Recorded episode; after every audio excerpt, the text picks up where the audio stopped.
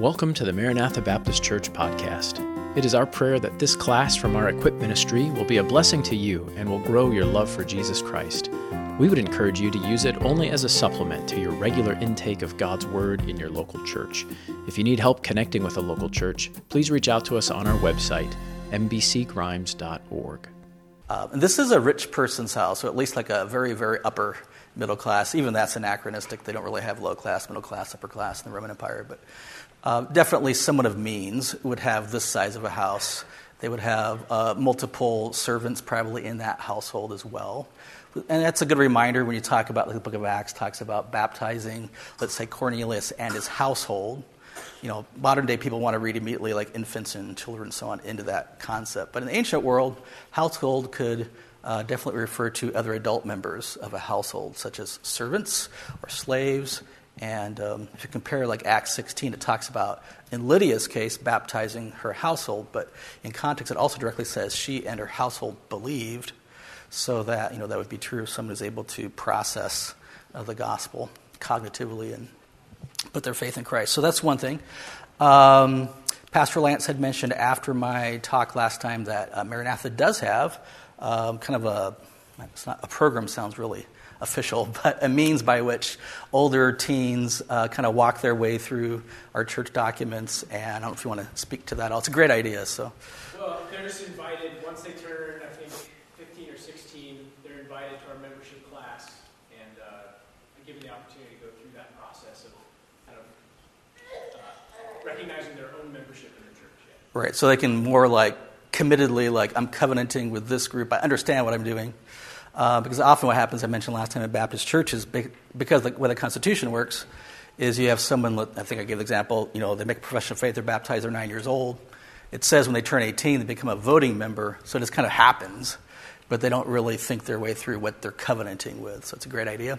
So thank you to the pastoral staff for thinking their way through that and working with that. Uh, someone in my small group had a question about my just off the side comment that in the early church, it doesn't seem like often uh, you hear stories about someone in coming to Christ, like specifically uh, praying a prayer.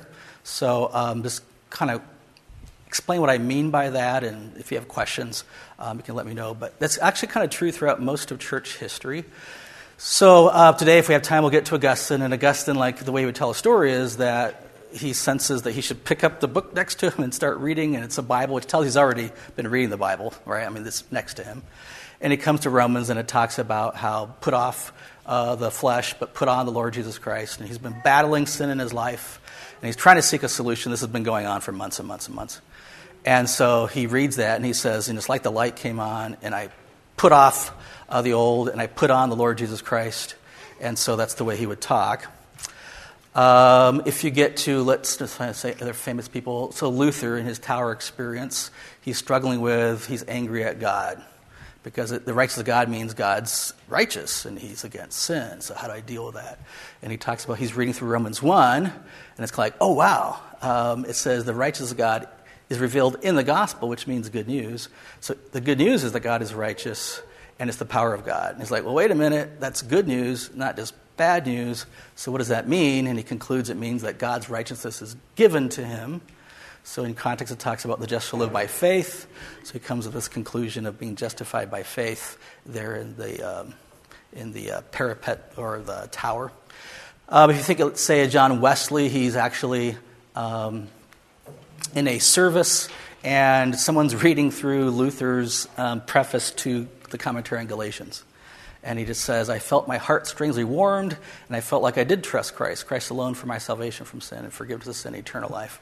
And we talk in those ways. If you read like Spurgeon, he would say, It's a very snowy day, and um, so he can't go to his regular church, so he goes to a. Um, there's a, a, term, a very type of primitive Methodist church within walking distance. The pastor couldn't make it because of the snow, so a layperson is preaching. He's preaching from Isaiah, from the text, Look to me, all the ends of the earth, and be saved. And this lay preacher can't get much beyond that. He just keeps repeating over and over again, Look to me and be saved. Look to me and be saved. Um, but Spurgeon says God used that in his life. in a way he says, like, if I could tear up my eyes and throw them at the speaker, or actually to Christ beyond the speaker, but I would have, I was looking with all my might to the Lord Jesus Christ. and um, looking to Him in trust, etc. So that's what I mean by that. Is it's it is not at all wrong to pray and come into Christ. In fact, you could actually make an argument it's a natural thing to do uh, because the Bible talks about out of the heart the mouth speaks. And you think of Romans chapter 10, that with the heart one believes and with the mouth uh, one confesses, etc. And in context, to compare what that means, and it's talking about whoever calls the name of the Lord. So confessing appears to be toward Christ, toward Jesus, um, or toward God, the Lord, in some sense of the Trinity, and uh, appealing to, to God for salvation. So you could actually make a statement that it's natural for that to happen. Um, but you'd also not want it to make it as if it's a magical sacrament or something like that. Like, here's this magical formula you have to say. So I think you also need to be careful. But I don't want to, I, uh, I would, uh, what's the word? Pass over to Pastor Lance as the pastor if you have any, because I'm not going to cause any problems. I'm just trying to explain historically how, what that looks like. Um, that sometimes what we assume in the modern world um, isn't true across church history. There's actually good facets to that because it reminds us the focus is the gospel outside of us. Um, so I don't know if any questions or comments about that. I'll give you a concrete example how that may be helpful. I was in a new members class out in Illinois one time, and the lady was hearing testimonies of others, and she's like, I didn't realize you could be saved without walking an aisle. I mean, in her mind, that's how you get saved. And as a story, you're thinking, well, wait a minute. Um, the early church, there aren't aisles, there aren't pews. So for, you know, for a couple centuries, no one's getting saved because there aren't aisles to walk. Um, that is one form of expressing your faith in Christ is to do such a thing. So I know there's some people who maybe overreact the other way. They don't want to, you know, talk about any type of um, request for, for lack of a better term, external manifestation of faith, etc. So I'm not trying to argue that way either. Um, but uh, the heart of it, as Romans 10 stresses, is the heart. So with the heart, one believes unto Christ. Any other questions you had from last time, or any other thoughts, or anything else I could try to help with? Okay. Yes. So, uh, the thief on the cross. Mm-hmm. Sure. Yeah. Uh, it would be interesting even to compare when we do have prayers, as it were, in the New Testament, like the Apostle Paul's on the Damascus Road, the thief on the cross. And so obviously there's not like a magical formula, right? I mean, what they're doing is they're expressing in that case, the thief on the cross literally expressing to someone who's, I don't know how many yards away, but I mean, Jesus Christ is literally there in his case. Um, and of course, it's also um, an important illustration that's used in historical debates about those who demand, like sacraments. For example, the thief on the cross does not undergo a sacrament at that point on the cross. He simply um, looks to Christ um, in faith, and out of that flows naturally his, his prayer to him. So it's a good example.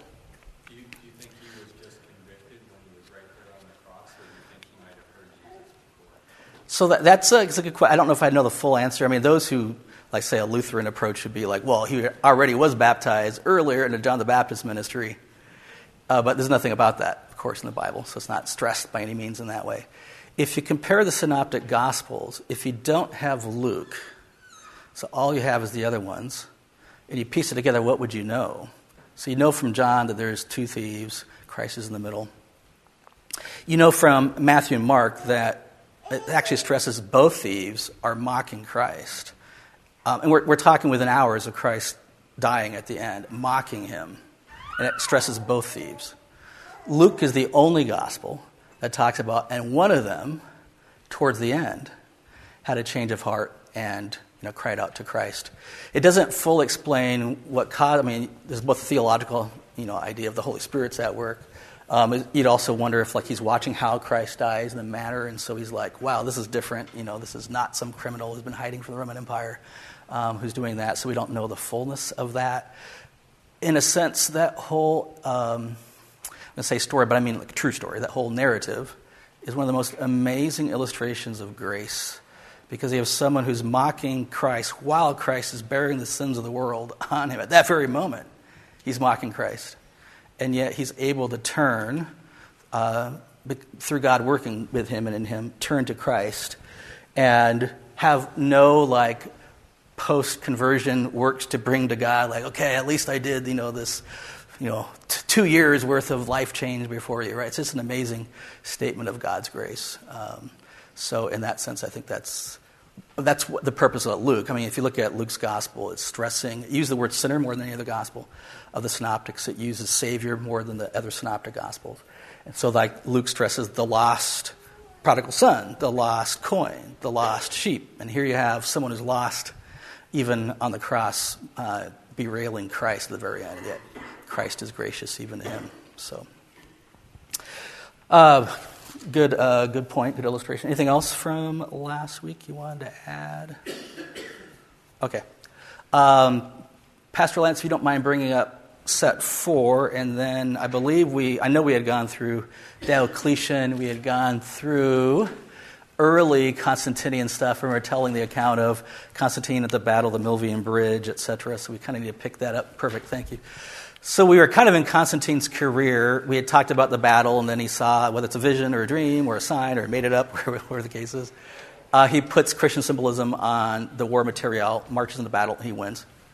So that was to enter into Rome. So now he's conquered the western part of the empire. So if you remember what we were looking at there, uh, we had this map. And so if you think in terms of Constantine now is in control of this part, right, the western part, but he's not satisfied with that. He wants to conquer the eastern part as well. And he will go ahead and do that. And he will become the sole lone emperor of the entirety of the Roman Empire. And he will broadcast what's called the Edict of Milan, which is a statement of freedom and it is um, a statement of freedom for all members of the Roman Empire that they are free to worship their god or gods as they see fit. In fact, it's really fascinating. At that point, although he mentions Christians directly, he mentions that they've been you know, persecuted, now they're free to worship God. He doesn't stop there, though. He actually mentions everyone is free to worship God. So it's actually talking about this in a another context this morning. And if you think of like a pendulum swing, so the pendulum's over here, Christians are being persecuted by the Roman Empire. The pendulum's swinging, so now you come like point center, and with Constantine, Edict, and Milan, you have freedom for everyone. So true religious liberty, which earlier Christian authors like Tertullian comes up with the term, by the way, religious liberty. Um, he's a Christian author from around the year 200. And Lactantius had talked about it. So now we're at center. Everyone has liberty. But it doesn't stop there. The pendulum keeps swinging. So by you know 280s, 290s, it's more common um, for Christian emperors to be persecuting or oppressing non-Christians. So you get things like them oppressing Jews and being okay with people burning down synagogues, uh, closing down Plato's academy because it's a, you know, a pagan philosophy academy, uh, burning all the hundreds of thousands of books in the Alexandrian library, which you know, librarians to this day bemoan the fact that this happened there in the fourth century. So the pendulum has swung over here, and pretty soon the emperors are persecuting non Trinitarians. So even people would say that they're Christian, and we would say they're not biblically. We'll give an example of heresies in a moment who don't believe Jesus Christ was really God. Um, they, they're using the power of the sword to, um, to persecute them, to suppress them.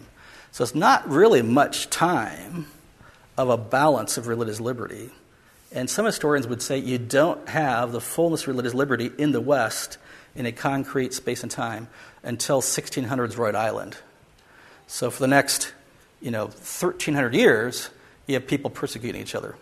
Um, so you have that throughout, you know, the Catholic Inquisition, Crusades. You have that through the magisterial reformers. By that I mean those tied to magistrates.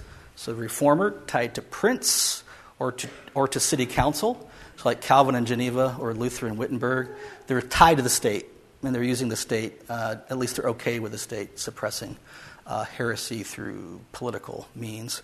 So, as it said, uh, religious liberty is the cry of the underdog. So, when you're persecuted, suddenly you talk more about religious liberty. when you're a majority group with power, you don't tend to talk about it much. And I don't know, many of you would, I would say in my lifetime, I've seen that in my lifetime. Suddenly Christians talk a lot and they listen to lots of news, uh, news programs about religious liberty. Why? Because we feel more and more marginalized and suppressed. But you know, the question is: Is it principled? Is it like we really believe it, even if other people are being suppressed for the religious beliefs? Or is it just because we feel suppressed? So those are good things to consider. Well, uh, we probably should move forward and let's talk about Arius and Arianism. So here we have a picture of Constantine burning Arian books. Um, and this little illustration there to the right hand side. So here is who is this Arian person? Well, he is an elder down in Alexandria in Egypt.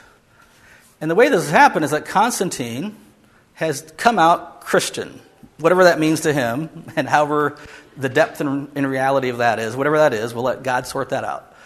Uh, but Constantine says, I'm a Christian, and I you know, put the Christian symbol on all the war material. We won. This is great. Let's all become Christians.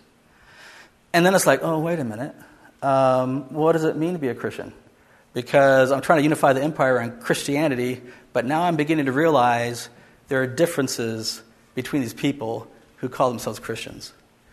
It would be like someone today um, saying, you know, let's make America a Christian nation, and then you have to decide like, who defines it. Like if Glenn Beck defines it, he's a Mormon, right? If you have a Roman Catholic define it, what does that mean? If you have an evangelical define it, what does that mean? So sometimes seems, things seem simple until like you get the details. Like, oh, well, who fits? Who fits the box? Of what does it mean to be a Christian? And he's troubled because he's kind of put his political, you know, clout on the line. Like Christianity is the new uh, religion that will be at least uh, freeing and kind of supporting. I mentioned how he's supporting monetarily the copying of Bibles, the rebuilding of churches, etc. But there's this elder down in, in Alexandria named Arius, and he does not believe Jesus Christ is eternal, and he does not believe he's fully God. And so, the kind of the way he got there, uh, a couple ways, but one way seems to have been he reads Jesus Christ in a Proverbs 8. You know how wisdom was with God, and wisdom was there when God created the world. So, Sophia, which is actually a feminine word in the Greek. But um, he says, I think that's the Logos, the word of John 1. And Proverbs 8 directly says um, that wisdom was there when God created everything else. Um, after wisdom was created, though. And so he's like, okay, so Jesus Christ is a created being, and then he creates everything else. So you have Jesus, who's the first of all creations. So he's higher than anything else in the world. He's higher than animals, humans, plants, stars. He does create everything else, but he is a created being. So if he's a created being, that means he's not eternal by definition, because he starts in time.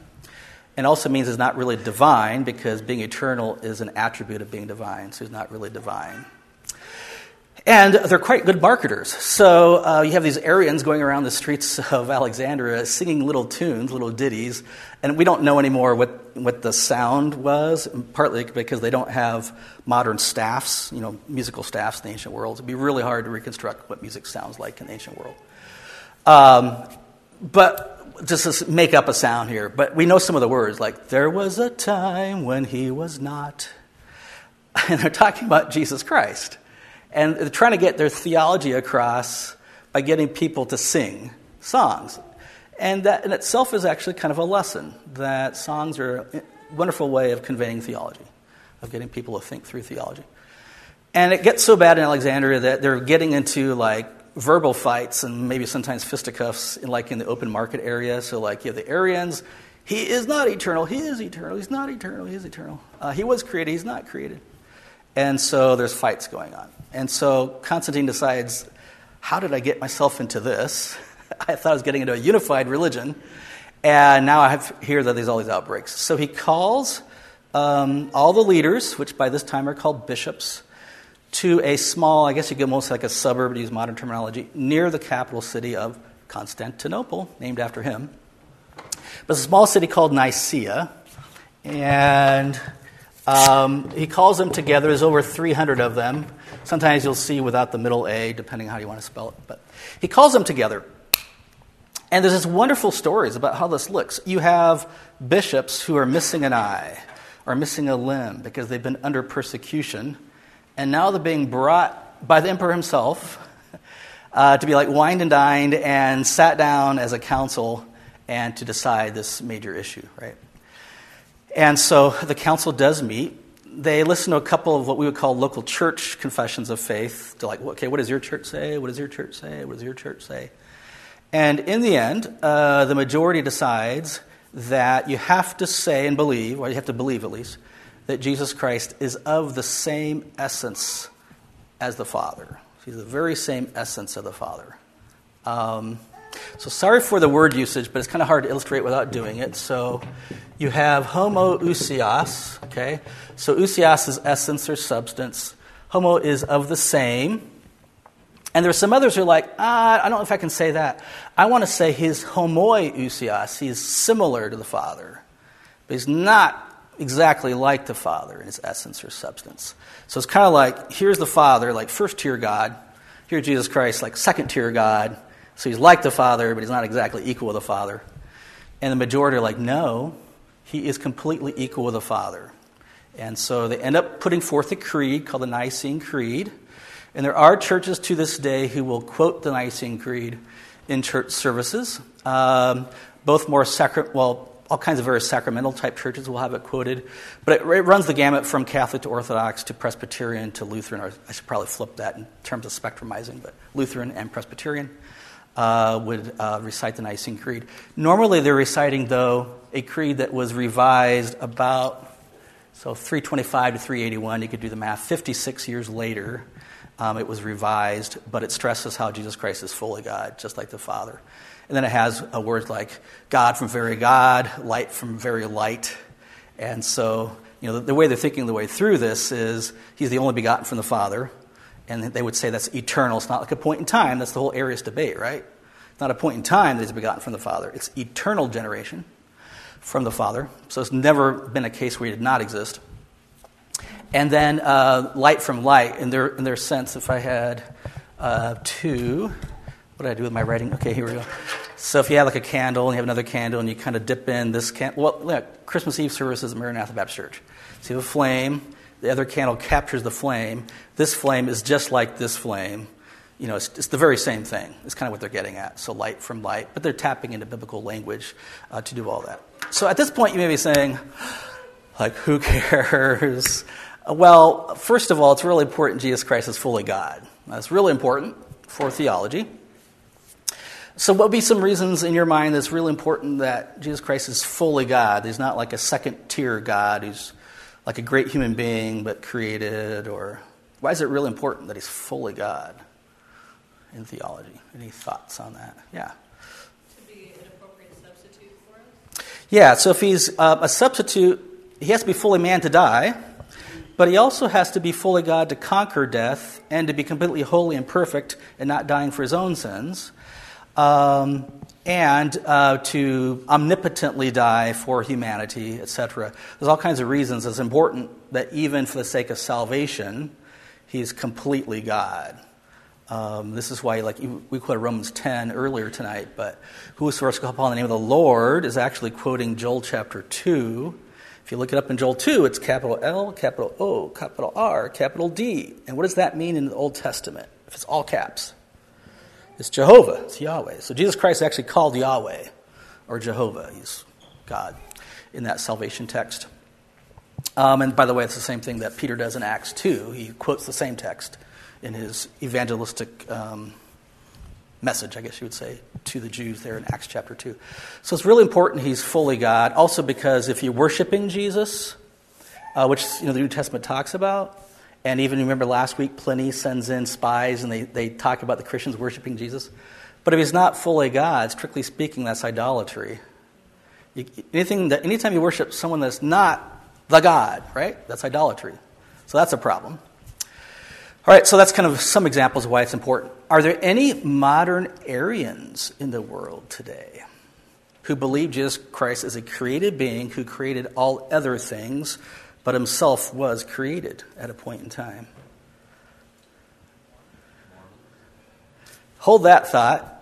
Jehovah's Witnesses are the clearest example, right? Jehovah's Witnesses have even changed the translation of the New Testament. So when it comes to John chapter 1, verse 1, in the beginning was God, the New World Translation, that's their translation, says, in the beginning was a God, small g. Um, and so they've actually changed the translation so in the beginning was the Word, and the Word was a God. The Word was with God. the Word was with God, the Word was a God. When it comes to Colossians 1, they have inserted the word other multiple times. So it talks about Jesus Christ is the reflection of God the Father, um, and by him all things were made, uh, whether visible or invisible, etc. Colossians 1, in their translation, says, By him, all other things were made. And it adds the word other a couple times in Colossians 1 because it's leaving open their view he himself was created. He just created everything else afterward. So actually, it's, Arianism is alive and well um, in modern, I would say church life. I don't know if that's fair, but modern religious life, we'll put it that way. Um, any questions about Arius or Arianism or how that panned out? Um, I mentioned that 56 years later they come back to that same creed and they kind of develop it even further. So, strictly speaking, it's the Niceno Constantinopolitan Creed. We simply call it the Nicene Creed. Any questions? All right. Um, so, that's the story of the Council of Nicaea and its creed. I didn't hit that button quick enough, but in 325 is the date here. Um, you can see a picture, it's, it's, a later illustration, but you can see Constantine in the middle. You can see all these dozens of bishops surrounding him. Uh, I think most historians would say that Constantine himself isn't um, running the show. So if you're afraid, like, well, maybe Constantine is like making all this happen, and he's like the emperor, he's making it happen, he's making them say Jesus Christ is God. Uh, that's not true because he knows he's not trained in all this. So he brings them together, they talk, they hash it out. Uh, they do end up excommunicating some who don't believe this. As a side note, this might be helpful to someone. Um, there are a, a couple people who are like, well, but that word, homoousios, isn't found in the Bible. So how can you make us, you know, bind ourselves to a statement that includes a word that's not found in the Bible? And the response among those who believe Jesus Christ is full of God is like, well, the problem is that these other people say they believe the Bible, so how do we out them? I mean, how, how do we like draw the line when we don't think they really believe the Bible? They say they do, but they don't. So we got to come up with a way of explaining the Bible that we think is faithful to Scripture, that kind of like they know they can't, in good faith, sign it. Right? By the way, that's, that's true of various terms in theology throughout history. The word Trinity is not found in the Bible. The word inerrancy is not found in the Bible. There are various terms that are really important for theology that are not directly found in the Bible, but they kind of arise because you're fighting people who don't believe stuff that's in the Bible. So that may be something to take away from it. Um, and then Let's see. What else would I want to mention about this? So, creeds are used early on for uh, worship purposes, to recite creeds and worship services, um, to catechize, to teach new converts about what Christian belief is. Uh, creeds are also used polemically to kind of argue with other people, um, and they're used as confessions of faith and liturgy or worship, which is its own debate. Um, there are some Baptists who use or recite creeds in worship services. Traditionally, most Baptists don't. Um, you won't find a Bible verse that tells you you can or can't do something like that. So there are some Baptists that say we want to be, you know, sure rooted in the history of Christianity, um, and say and do that by reciting a creed. Some of the early Baptists were like, the problem is, if in the liturgy, to use that term that we don't use, um, although I would guarantee you that we're liturgical socially. I can almost tell you what our liturgy is. This is not meant at all to be negative. So you welcome people, two songs, scripture reading, pastoral prayer, two songs, sermon, close. We actually have a liturgy. Um, we, we do something the same way. Some of you are really liturgical because you, you sit in the same seat every week, right? So socially, you're habitual. Um, although, you know, we wouldn't say you have to do it that way, so we wouldn't go that far with that. But um, some Baptists say the problem with having everyone rise and then recite a creed is that you could just cause hypocrisy. Like, you know, I believe in God the Father, Almighty, Maker of heaven and earth. I believe in Jesus Christ, the Son, born of the Virgin Mary, etc. But they don't really believe it. That's a good point. How far do you go with that, though? Because then some early Baptists, 1600s, like, well, wait a minute. But we ask everyone to stand and sing. So it's like, my faith has found a resting place. Verse 3. And then you sing verse 3 and like, but if they don't really believe it, is that coercive? And so some Baptists actually moved away from congregational singing. It's, it's, it's showing you how seriously they're taking voluntary worship, though. Like, it's got to come from the heart to be true worship. It can't be because your parents, it can't be because the church. It's really got to come from you. So I would personally appreciate the sentiment, but, you know, wonder you can't take it too far, would be my personal view. Um, and we can leave to the side the whole question of use of creeds for the moment. Um, later imperial developments, let's see what time it is uh, 36 after. So, um, later, they'll keep on hashing out this whole idea of who Jesus Christ is. So let me give you a term up here. The word for that doctrine is Christology, so that's the study of who Jesus Christ is. The study of Christ, or the Messiah, is Christology. And so Nicaea nails down he's both fully God and fully man, but then they're going to wonder about that. So then what does all that mean? So just for fun, I'm not going to mention names afterwards or anything like that. This is just maybe you won't find it fun. I don't know, but I've done this in multiple contexts, and it's meant to be fun. And once again, I won't mention any names, etc. But if you can all close your eyes, and you're going to have two options here. Option one is that in the case of Jesus Christ, his divinity fills a human body, so like an incarnation, his divinity fills human body, but he does not have a human soul or spirit. So his divinity, his deity, animates the body. That's what animates him and makes him, you know, a person who can think and have emotions and will and all that. That's option one. Option two is that his divinity, his deity, is united with not only a body, human body, but also a human soul and spirit. So that's option two. All right, so with your eyes still closed, how many of you vote for option one? So Jesus Christ is deity, deity, divinity, it fills a body. Okay? How many of you vote for option two? How many of you don't want to vote? all right, you can open your eyes. We had, uh, we had people vote for all three, and uh, this is a good example of, I think, what I mentioned like two weeks ago that if we don't argue about certain things in our circles, we don't think as deeply about them, right? So it's probably more likely in our circles to get into debates about the timing of the tribulation, pre trib, post trib, mid trib, issues of Calvinism, Arminianism. Really rare, it seems to me, in our circles for people to debate Trinity and hypostatic union. Part of it is because across the spectrum of Christianity, um, whether you're Catholic, Protestant, Orthodox, so even though we have strong disagreements with other groups on other issues, on paper we agree on these things uh, because we all agree that Nicaea is right, for example. So if you're interested in what the solution is by the 400s, so like 450, there's another council called the Council of Chalcedon that's going to deal with some of the things we just rose our hands about. Uh, they come to the view that he actually does have a human spirit and human soul as well as a human body. Now let me explain why. Uh, because I don't. I, I, part part of it, to be fair, is the word incarnation simply means in the flesh, like carn, carnation, like a carnivore eats fleshly things, eats meat. So I can understand why you'd be thinking deity in the meat, like deity in the flesh. And John 1 says, you know, the word became flesh. It doesn't say the word became flesh and soul and spirit, right? John 1 just stresses flesh. However, um, first of all, there are some texts that talk about the soul and spirit of Christ. So, can anyone think of a text in Scripture where it mentions either his soul or his spirit? At the crucifixion, it says he gave up his spirit, right? At the very end, it is finished. He gives up his spirit. So that's a great one for the spirit. For the soul in Gethsemane, it says he's anguished in his soul. And there's a, one or two others like that. So there are texts that talk about this. But big picture, what we call systematically, um, these people thinking about these things aside, that he cannot redeem what he does not subsume. So let me explain that. If Christ is only the business of saving bodies, it's enough that he takes on a body. But if he's in the business of saving human beings, he has to be fully 100% human.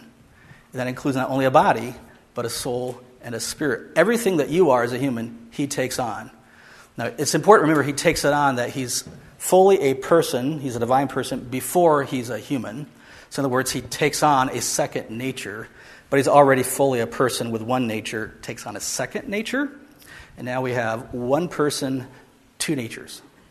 And that's the language they'll stress at Chalcedon. They'll say it's without mixing it. You don't get a third thing. It's not like you know, get a lion, a tiger, get a liger, or however that works. Um, it's not like you get a human and divine and you get a huvine or something like that. He is 100% human, 100% divine, uh, because he can only redeem what he takes on. Um, and this is a reminder that even sometimes we talk about soul winning, for example. Sometimes the word soul in the, in the Bible actually means like the full human person, by the way. So to be fair to that, like 1 Peter 3 says, that the ark that Peter brought in, I think it says eight souls into the ark. It doesn't mean like, okay, leave bodies behind on the walkway and eight souls walk in. It just means eight human beings, right, are rescued in the ark. Um, so, in that sense, it's fine. But I do think sometimes as Christians we downplay the body. The body's important. It's important to who we are, and it's important because Jesus Christ himself took on a human body. But furthermore, the resurrection reminds you that Jesus Christ has guaranteed a future embodiment for us. We're not going to be bodiless creatures for eternity. This actually can be really comforting, like in, in my case when I, I was just at my father's house uh, this afternoon for lunch, and um, I can give you more details later. Is this like being, it is being uh, uh, record, not only recorded and live streamed, but saved? Live streamed and saved. Okay. So just briefly, my dad is struggling uh, with very strong dementia. Um, it's not Alzheimer's, it's NHP, it's called. So he's, you know, not all there. And, but it's a great reminder of someone who you know, was a professor and had all the students' names memorized before they even showed up to class. Like before they even came on campus, he had all 100 freshmen memorized by face before they came. And now he doesn't remember my name, right? And I'm his son. But it's, it's a comforting encouragement that he's going to get a new body, a glorified body. And um, so that's a good thing. All right, that's the end of uh, three. Anyone, or four, I guess it is. Let me count four. Anyone have any questions about that? Okay. If not, um, we're going to move on to five. Um, I had a little game thing, but I think I'd rather spend time just getting to the content rather than doing a little game activity. We can do the game activity next week if that still fits. So, um, number five here is, oops, I'm going the wrong way, is going to be famous figures of late patristics. That's what you have in front of you.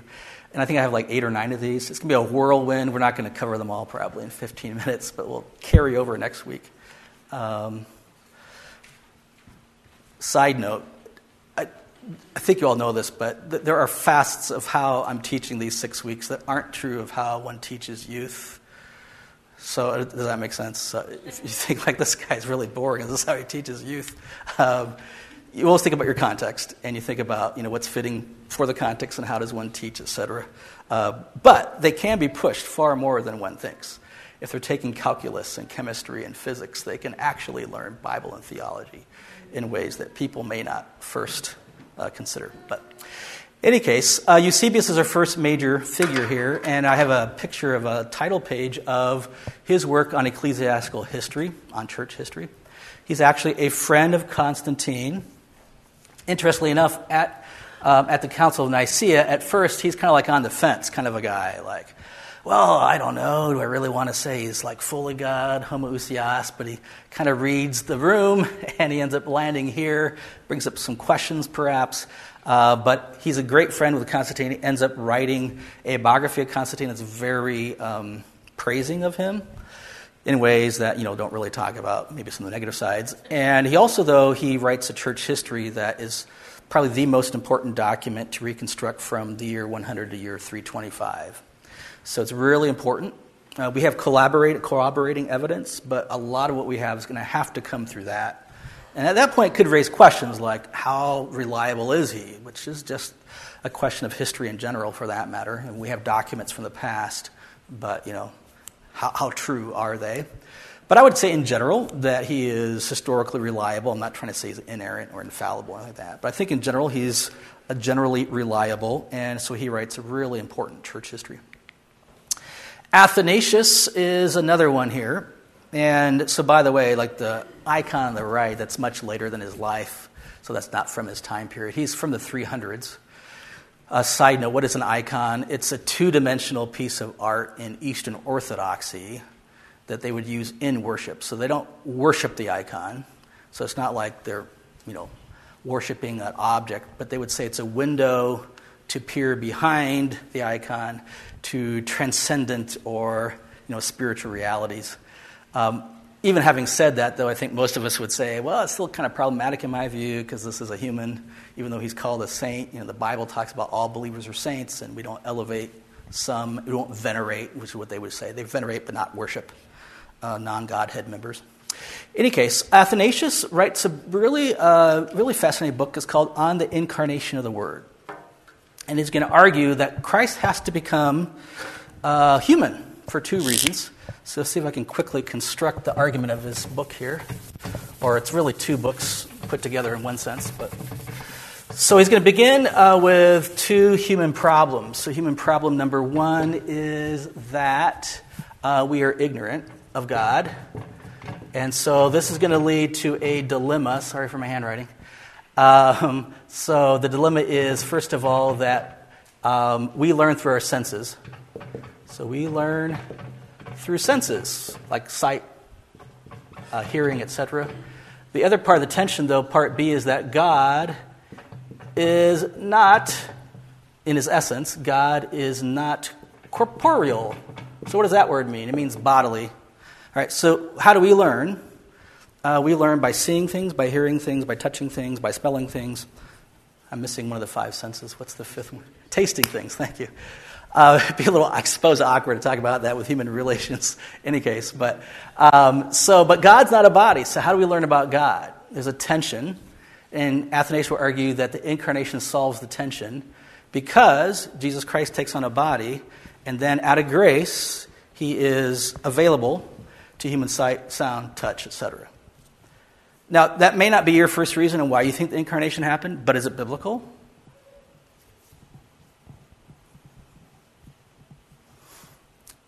So, John, the Gospel of John, it stresses how um, no one has seen God at any time, but the Son has declared him, manifested him. 1 John chapter 1, that in the beginning was the Word. In the case of 1 John, that which we have seen with our eyes, which we have heard with our ears, our hands have handled of the Word of life. So, what Athanasius is stressing is that when someone in first century Israel sees Jesus do a miracle, they're seeing God's power available to their limited sense experience when they hear Jesus talk about the lost sheep, they're hearing God's love available to their sense experience. When they, so I did hearing, I did sight.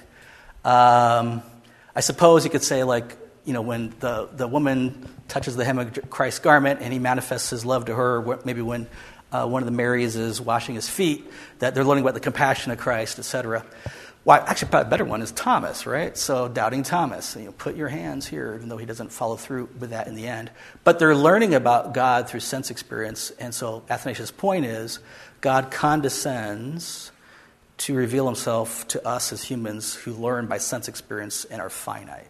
Now, you may not have thought that way before, but it's a good reminder that all of God's revelation is always an act of grace that's bringing it down to our level like even the inspiration of Scripture, is God choosing voluntarily out of grace to put his truth into a human language like Hebrew and Greek. And human languages are finite. There's only so many words in the vocabulary, so many ways to construct the grammar, but he has chosen to do that. He has voluntarily limited himself to reveal himself to us. And probably the biggest example is the incarnation. He limits himself to a human body, but all forms of God uh, revealing are forms of his graciousness to us. Let me try this a different way. I don't mean to be at all irreverent, but think before creation, you have the Trinity God the Father, God the Son, God the Holy Spirit. How do they communicate as omniscient beings who don't learn things because they're already all omniscient? It's not like the Father tells us, Oh, I didn't think of that one before. It's almost like they're all nodding a consensus, like, Are you thinking what I'm thinking? They don't have to ask the question, like, You are thinking what I'm thinking, right? Because they don't have to use a human language to communicate. They're omniscient, they're not bodily beings. So all of God's revelation is act of grace toward us. But the second reason is because uh, we're mortal. So this is the second problem we die. And the problem here, A, the tension is that. Um, that uh, we are rightly, so let's put here, we are rightly condemned. This goes back to Adam and Eve. And so God had promised that if you eat of the tree, you will fall and you'll be sinners. And after that, they'll be sinners. And so, like, well, that's terrible. I can't believe that happened. But think through the options here. Like, if God doesn't keep his word, that's not keeping a promise. And then the ruler of the universe is no longer a truthful, promise keeping being it's actually far worse to collapse the whole moral uh, order of the universe uh, just because you don't want God to keep his promise, right? But the tension on B is, but yet he loves us. Uh, so uh, let's put we are loved, for lack of better idea here, better wording. Um, and so then the solution is the incarnation that on the cross, Jesus Christ is mortal for us. He takes our place, he dies for our sins. But out of love, you think of John 3.16, etc., or John 4, and this the love of God is manifested toward us, that Christ became um, our propitiation, our wrath-removing sacrifice. And so that's the second reason. And that's probably where mo- many of you would have gone in your own minds, like, why has Christ become incarnate? Is to die for us. Um, and, and so only as the God man can he die as our substitute and take care of a problem. So I think many of us would resonate with this part of the argument. You may quibble a little bit, I would personally quibble a little bit with the so called tension here. I personally wouldn't want to pit God's attributes against each other his holiness versus his love. I know we haven't, I've preached that way, so I'm pointing fingers at myself like God's in heaven, he's holy, he's righteous, he has to judge sin, but he's also loving. And I make it sound as if God's wringing his hands like, what do I do now? What's the, oh yeah, the solution is the cross. His holiness is completely loving because attributes are 100% of what he is all the time, and his love is completely holy. You can't splice God in pieces and have a pizza pie, and here's holy and here's love. It's all of him all the time. And so I do think we've got to be a little careful how we describe that. But from our human perspective, this is how we sense the tension. Um, that's Athanasius, and he's really important. If you have a chance, read on. If you have like you know a weekend, you don't have much to do, which is probably not true of any of your lives, but uh, read on the incarnation of the Word. It's a really easy to understand book, and really helpful in the history of theology. Um, the great Cappadocians come next, and I'll be really brief with these ones. Once again, later artwork. Um, the picture there is two of the Cappadocians. Chrysostom is not one of them, but uh, if you're interested here, what you have is you have Basil and you have Gregory and you have Gregory. So two Gregories. Two of them are directly related to each other. It's like the, the three musketeers or the three amigos or something of late patristics. Uh, these two are related to each other. This is like a really good friend. And there's much we could say about them, but I'm just going to stress one thing uh, they will defend the full deity of the Holy Spirit. Okay, so Nicaea is stressing the full deity of Jesus Christ, and it mentions the Spirit at the end. Like, oh yeah, we also believe in the Holy Spirit and we believe in the church. Well, they're going to really fight for that uh, because they're fighting. Sorry for the big word here. Pneumatomachoi. if you break down the word, pneuma is spirit. Uh, the machoi is like uh, fighting, so military. So they're fighting spirit fighters. Because spirit fighters are fighting against the deity of the Holy Spirit. They're like, no, you can't do that. The Holy Spirit is equally God, even as Jesus Christ is fully God. To be fair, there are fewer texts in the New Testament that talk about the Holy Spirit being God or being Lord, but it is there. Can anyone, can anyone think of a text in which the Holy Spirit is called God or Lord or is described in divine ways or anything? Can you think of any? He was certainly part of the Trinity in Genesis 1. So, uh, yeah, we'd say, like in the Old Testament, um, what is implied, you can infer, like, like, let us make man in our image as a plurality. So, there'd be various biblical theologians who would say that's implying the Trinity. And they'll go further than that in the Old Testament, like holy, holy, holy in Isaiah 6. But it's not as, um, how would you, not as defined, it's not as clear in those texts. I mean, in other words, let me give you an example back. We or our could be five, it could be six, it could be ten, it could be two. So to say it's three um, would be kind of taking later revelation and helping that to understand earlier revelation. So there's a case in Acts 5 where there's Ananias and Sapphira, and it says that you have lied not to men, but to God. And it goes on to say, because you have lied to the Holy Spirit, right? So lying to the Holy Spirit is equated with lying to God. Uh, 2 Corinthians 3, Paul, every other time, talks about Jesus Christ as Lord. He talks about, and the same Spirit who is the Lord. He used the word Lord of the Spirit. I personally think it's because the Spirit is the manifestation of Christ in the believer. I think it's still tied to Jesus Christ. But he does talk about the Spirit as Lord in 2 Corinthians 3. Otherwise, the Holy Spirit has all kinds of uh, attributes that are God attributes. So let's just try a couple. Uh, 1 Corinthians chapter 2. No one can know the mind of God except the Holy Spirit.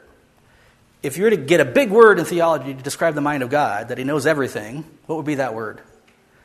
Omniscient. So now you have no one knows the omniscient mind of God except the Holy Spirit does. So what does that say logically about the Holy Spirit? He's also omniscient, right? Only omniscient being can know omniscience. And so you have some texts like that that would manifest the deity of the Holy Spirit. So they're going to be fighting for uh, the Spirit. They'll also have just some like historical reasons. So they'll say like, well, throughout worship the last couple of centuries, uh, the Spirit's a part of our worship, how we sing, how we pray. And so what they're saying is we've already been treating Him divinely as God. Um, like we baptize in the name of the Father, the Son, the Holy Spirit. Um, the end of Second Corinthians is a benediction. Uh, may the Father, Son, and Spirit bless you. And so he's already a part of prayer. He's part of what we would call the ordinances, etc. And so they have some other argument they would use. That's a really brief introduction to our three friends.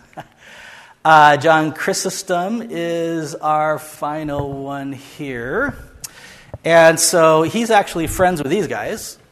Um, but his name means John the Golden Mouth. So Chrysostom means golden mouth. He's an amazing preacher. We're past Constantine now. We're like in the 300s. He is the pastor, they would call the bishop, at a church over in Antioch, but he is well known for being amazing in his preaching. And the emperor, Constantine, hears about it. He's like, I want that guy. and I want him in my town. I want him in Constantinople. John's like, oh, wait a minute. Uh, well, I don't know if I feel called to Constantinople. I kind of like it here in Antioch. It is almost like forcibly taken from Antioch to Constantinople. I don't, I don't know if I would call it kidnapping per se, but he is uh, maneuvered uh, from one to the other. And you know, the church is thriving under his preaching. He's actually what we call very expository. By that I mean he's preaching through books of the Bible. We have his sermons on like Paul's epistles, one after the other, just working through Paul's epistles, much like Pastor Lance currently is expositing Romans. So he's working his way through a book of the Bible. Chrysostom was like that. But he's also highly trained in Greek rhetoric. And um, one thing of interest that's true of all these three, and Chrysostom and Augustine, that we'll talk about next week, is although they grew up in Christian homes, or in the case of Augustine, at least one parent, his mom was a Christian, we know they were not baptized as infants. It's interesting. Because these are heroes to Catholics and Orthodox people, but they're not abiding by their system. Does that make sense? We know they weren't baptized. In fact, we know, I think it was like 19 years old is when Chrysostom was baptized. Um, and so, he is this famous preacher, but then Constantine realizes he, he, uh, he actually, uh, what's the metaphor? He bit off a little bit too much than he could handle, type thing. Because Chrysostom is also very bold. And he just preaches like he sees it. and he starts talking from sermons about like James and you know if someone comes to your assembly and they're poor how do you treat them if someone comes in they're rich how do you treat them those types of texts and he points out the empress and her uh, consorts like the ladies of the court he's like look at you and you're dressed in all this amazing robes and jewelry and if you were to sell all that stuff think how many christian slaves you could redeem like you could buy back slaves are christians from their owners and they could have freedom, and you're wasting it on clothes and jewelry. Well, that doesn't go off very well. So he gets kicked out of Constantinople. He's exiled. And um, I didn't mention this, Athanasius was exiled multiple times, by the way, by the emperor. But uh, is exiled, and then an earthquake happens and other things. And if you're like an ancient mindset prone to superstition, what do you think? Oh, we kind of made God angry. I think he was the good guy, the good preacher. Let's call him back. So they call him back. Um, but yeah, he is a fascinating preacher. And in the text that we have, he, he even says fun stuff like, Hey, we have a bigger crowd this week than last week. I heard there were horse races going on and, and chariots, and uh, there were fights going on last Sunday. I know where you guys were last Sunday, but I'm glad you're here this Sunday.